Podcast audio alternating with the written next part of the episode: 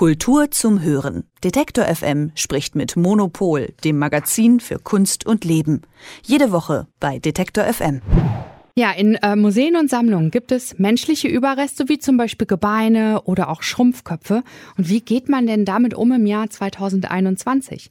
Der Deutsche Museumsbund ist dabei, den neun Jahre alten Leitfaden bis zum Sommer zu überarbeiten. Und darüber spreche ich mit Elke Buhr. Sie ist die Chefredakteurin von Monopol. Guten Morgen. Guten Morgen. Elke, mit Museen und Sammlungen äh, bringe ich erstmal Bilder, Skulpturen, Installationen aller Art in Verbindung. Menschliche Überreste. Als ich das jetzt auch gelesen hatte, da hat sich erstmal bei mir so der Körper verzogen. Aber das ist üblich, dass diese ausgestellt sind, richtig? Ja, also eigentlich man, also das sind äh, natürlich dann keine Kunst, Sie sind ja nicht im Kunstmuseum, sondern ja. es geht hier um die ethnologischen Sammlungen. Genau. Und ähm, ich weiß nicht, vielleicht erinnerst du dich doch als Kind daran, also ich mhm. weiß, dass immer so der Besuch bei den Mumien war immer so das Highlight und ich äh, und zum Beispiel äh, bis vor kurzem gab es ja in Berlin äh, den sogenannten Me Collectors Room, das ja. war eine private Sammlung, äh, da war so eine, eine sogenannte Wunderkammer und der hatte auch Schrumpfköpfe.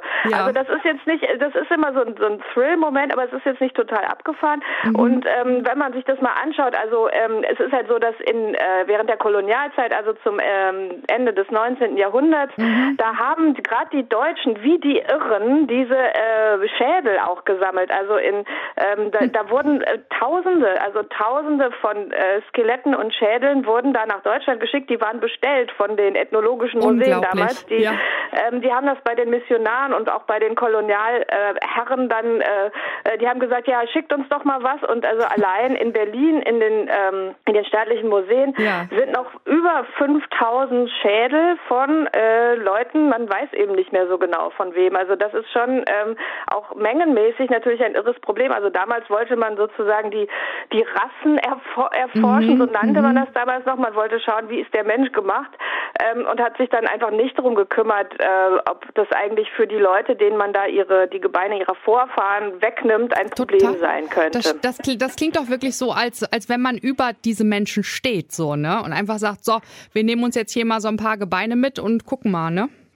Genau, das ist natürlich die, äh, die normale Einstellung damals der äh, mhm. Kolonialherren gewesen ja. und das ist ja das, wo halt heute ähm, die, der Postkolonialismus äh, sich mit auseinandersetzen mhm. muss und es gibt zum Beispiel in Berlin ja den Verein äh, Berlin Postkolonial und die beschäftigen mhm. sich auch sehr intensiv schon seit Jahren damit, was machen wir eigentlich mit diesen äh, mit, mit, mit diesen äh, Gebeinen und darauf ja. hat jetzt der Deutsche Museumsbund reagiert. Mhm. Und es ist ja auch so, dass gerade das Museum für Völkerkunde in Dresden hat ja auch Gebeine eine schon wieder zurückgeschickt. Ne? Also die hatten welche aus einer hawaiianischen Bestattungshöhle.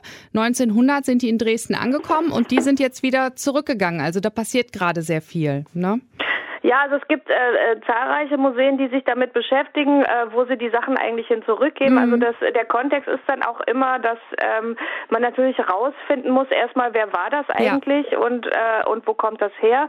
Weil ähm, in vielen Herkunftsgesellschaften äh, der Gebeine, da ist es so, dass es auch, äh, das ist nicht einfach nur sozusagen ja mal höflich oder so, dass mhm. man das zurückgibt, sondern das ist für die sehr wichtig, weil das die Verbindung äh, zu den Ahnen ist, zu ja. den Vorfahren, die äh, auf eine ganz ganz andere Weise gelebt wird, auch in den ähm, religiösen Kontext äh, in, äh, als als in Deutschland oder als in Europa. Also das mhm. heißt, das ist äh, für die eigentlich sogar noch wichtiger. Also mhm. es ist ja hier oft so, dass äh, also ich weiß gar nicht, ob das äh, ob das viele deutsche Familien wahrscheinlich wird sie auch stören, aber ja.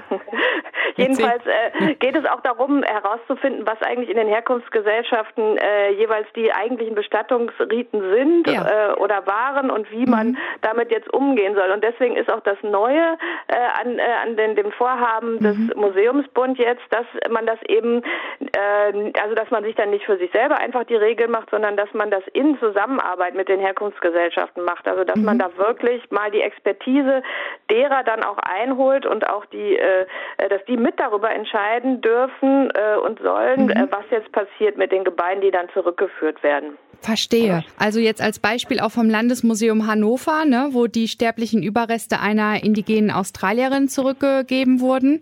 Also das ist ja so ein Beispiel. Ne? Da habt ihr ja auch drüber geschrieben, ähm, dass die ähm, Menschen, die da jetzt leben, also die Indigenen in Australien, dass die super, super dankbar gewesen sind.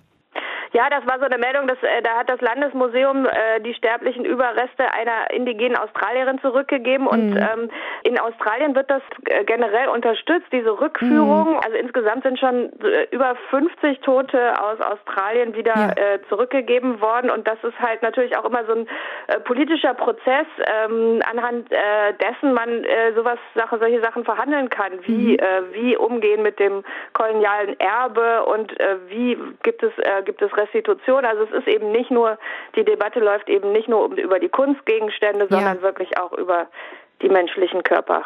Über die Körper, über deren Kulturen. Und ich denke mal, es ist auch ein Stück weit ich weiß nicht, wieder gut machen kann man es ja eh nicht, aber doch auch eine aufeinander zugehende Versöhnung, oder? Zwischen den Kulturen. Ja, sollte es auf jeden Fall sein. genau. Mit diesem sensiblen Ausstellungsgut. Ähm, und der Deutsche Museumsbund, der will das ja jetzt bis zum Sommer überarbeiten. Was glaubst du denn, was dann passieren wird? Also wie viel Bewegung kommt dann da nochmal rein?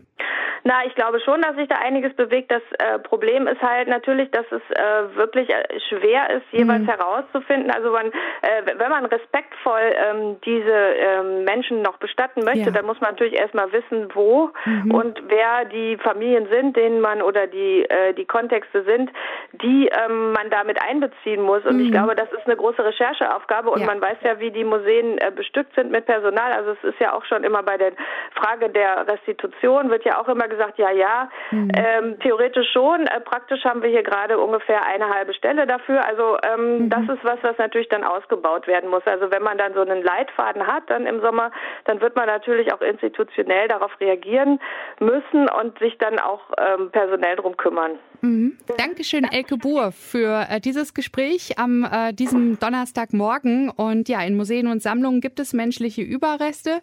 Wie man damit umgeht, also der Deutsche Museumsbund ist dabei, den neun Jahre alten Leitfaden bis zum Sommer zu überarbeiten und spätestens dann sprechen wir nochmal wieder darüber. Abgemacht? Sehr gut.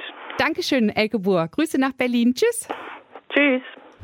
Kultur zum Hören. Detektor FM spricht mit Monopol, dem Magazin für Kunst und Leben. Jede Woche bei Detektor FM.